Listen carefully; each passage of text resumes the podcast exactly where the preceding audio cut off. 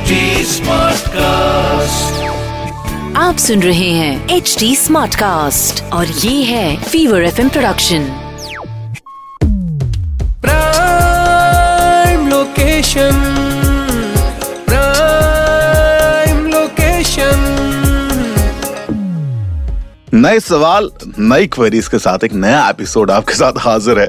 जी हाँ मेरा नाम है वैभव आप सुन रहे हैं प्राइम लोकेशन और यू नो आपने दुनिया में सुना होगा कि आप दुनिया में कहीं भी चले जाओ, किसी भी महँगे से महँगे होटल के अंदर आप रह लो हाँ अपना टाइम स्पेंड कर लो, पर जो रियल कंफर्ट है ना, वो आपको घर पर ही मिलता है है ना? वो सुकून, वो सिर्फ़ आपको एक घर देता है राइट और जब घर इतना इंपॉर्टेंट है तो फिर उसे लेने के सजेशंस हम क्यों अनप्रोफेशनल लोगों से लेते रहते हैं?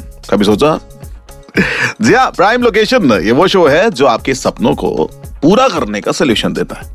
इन शॉर्ट में आपसे कहूँ तो आपकी प्रॉपर्टी खरीदने बेचने इन्वेस्ट करने के सजेशंस एंड नॉलेज मिलती है आपको शो पर जिसकी मदद से आप अपनी ज़िंदगी भर की कमाई को गलत जगह गलत तरीके से लगाने से बच सकते हैं। तो चलिए शुरुआत करते हैं आज के शो की। और सबसे पहले जानते हैं कि आखिरकार ये पीएलपी क्या होता है। वायरल सवाल। सवाल अच्छा है ना? देखिए जैसे ज़रूरी और कीमती चीज़ों की बात आती है तो हम क्या करते हैं? यार रिस्क बिल्कुल नहीं लेते राइट फिर रियल एस्टेट की जब बात आती है तो रिस्क क्यों ले लेते हैं भाई? देखिए रियल एस्टेट की बात हो ना तो रिस्क बिल्कुल अवॉइड कर देना चाहिए। हम भी नहीं लेते, इसीलिए रियल एस्टेट के सारे सुने, अनसुने टर्म्स की मीनिंग हम ढूंढते हैं हमारी रियल एस्टेट की डिक्शनरी से, जहाँ जवाब हमेशा सही मिलता है। रियल एस्टेट डिक्शनरी आज रियल एस्टेट की डिक्शनरी में हम पूछने वाले हैं पीएलपी का मतलब। तो सबसे पहले पीएलपी का अगर मतलब आप जानना चाहते हैं तो वो होता है PLP stand for pre launch property यानी कि प्री लॉन्च प्रॉपर्टी का मतलब है ऐसी प्रॉपर्टीज़ जो अपनी प्लानिंग स्टेज में होती हैं। इनके पास सारे अप्रूवल्स तो नहीं होते, पर हाँ जल्द ही अप्रूवल्स मिलने वाले होते हैं। जनरली पब्लिक फंड्स रेज करने के लिए बिल्डर्स इसे प्री लॉन्च फ़ेज़ में ही भारी डिस्काउंट देते हैं। और माना जाता है कि अगर इस स्टेज में किसी अच्छे प्रोजेक्ट में आपने प्रॉपर्टी खरीद ली तो लॉन्च के बाद इसे बेचकर अच्छा प्रॉफिट कमाया जा सकता है। बट इन्वेस्टर्स को जाँच परख कर ही इस स्टेज में इन्वेस्ट करना चाहिए। बिना बिल्डर को जाने इन्वेस्ट करने से बचें। यही होता है प्री लॉन्च प्रॉपर्टी यानी कि पीएलपी समझ गए ना? चलो अभी आपके जहन में और भी चीज़ें आ रही होंगी। जैसे आज का हमारा ये बड़ा इंटरेस्टिंग सेगमेंट है जहाँ पर हम मेंटेनेंस चार्जेस पर जीएसटी की बात कर रहे हैं। हाँ भाई क्या मेंटेनेंस चार्जेस पर आपको जीएसटी देना चाहिए या नहीं देना चाहिए? अगर देते हैं तो ये मिथ है या एक ट्रूथ जानते हमारे आज के सेगमेंट में? Myth buster myth buster myth buster देखिए जब तक आपका अपार्टमेंट बिल्डर के अंडर होता है तब तक मेंटेनेंस चार्जेस पर आपको 18 परसेंट जीएसटी देना होता है। अब मान लीजिए कि मेंटेनेंस चार्जेस है कितना? दस हज़ार रुपए पर मंथ तो जीएसटी मिलाकर आपको कितना देना होगा? ग्यारह हज़ार आठ सौ रुपए। राइट आपने जब अपनी प्रॉपर्टी बाय की थी, उस वक्त दिए गए अंडर कंस्ट्रक्शन प्रॉपर्टी पर लगने वाले जीएसटी से आप इसको बिल्कुल भी कंफ्यूज मत कीजिएगा। This is a totally different type right हालाँकि एक बार जब आपकी सोसाइटी बन जाती है और बिल्डर एग्जिट हो जाता है, तब सभी रेसिडेंट्स को maintenance charges resident welfare association को पे करना होता है। जुलाई 2020 में central board of indirect taxes and customs ने कहा है कि कोऑपरेटिव हाउसिंग सोसाइटीज को 18 परसेंट जीएसटी लेना है। अगर मंथली मेंटेनेंस चार्जेस पचहत्तर सौ रुपए से ज़्यादा है तो।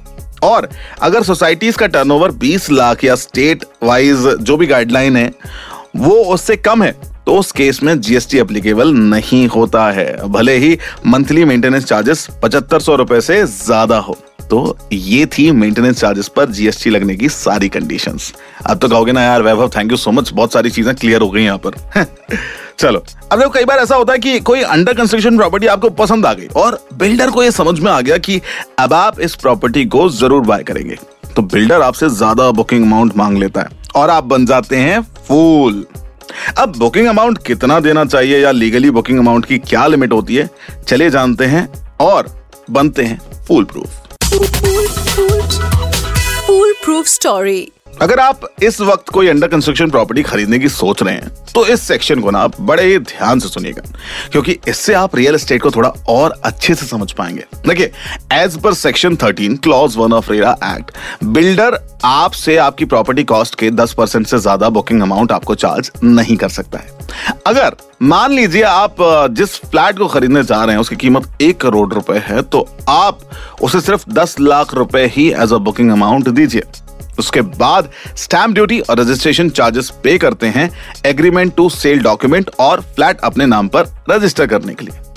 एक बार return and registered agreement for sale बन जाए, उसके बाद ही 10 परसेंट से ज़्यादा पैसे बिल्डर आपसे ले सकता है प्रॉपर्टी के कंस्ट्रक्शन एंड अदर डेवलपमेंट्स के लिए। तो जब भी आप कोई अंडर कंस्ट्रक्शन प्रॉपर्टी बाय करें तो मेक श्योर sure कि जैसे ही आप 10 परसेंट वैल्यू पे करें फ्लैट आपके नाम पर रजिस्टर हो जाना चाहिए। और हाँ stamp duty and registration charges state to state vary करते हैं। सो so, इस बात को भी हमेशा याद रखें और फूल बनने से बचें।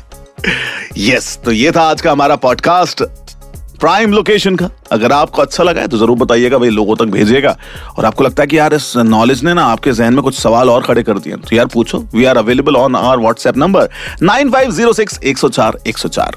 और आपको लगता है कि आप हमसे कनेक्ट करना चाहते हैं तो we are available on social media handle as well at the rate H T smart cast और ऐसे ही पॉडकास्ट सुनने के लिए आप लॉग इन कर सकते हैं W W W dot H T smart cast dot com पर। मेरा नाम है वैभव, ये है prime location location. Prime location आप सुन रहे हैं एच डी स्मार्ट कास्ट और ये था fever FM production H smart Smartcast.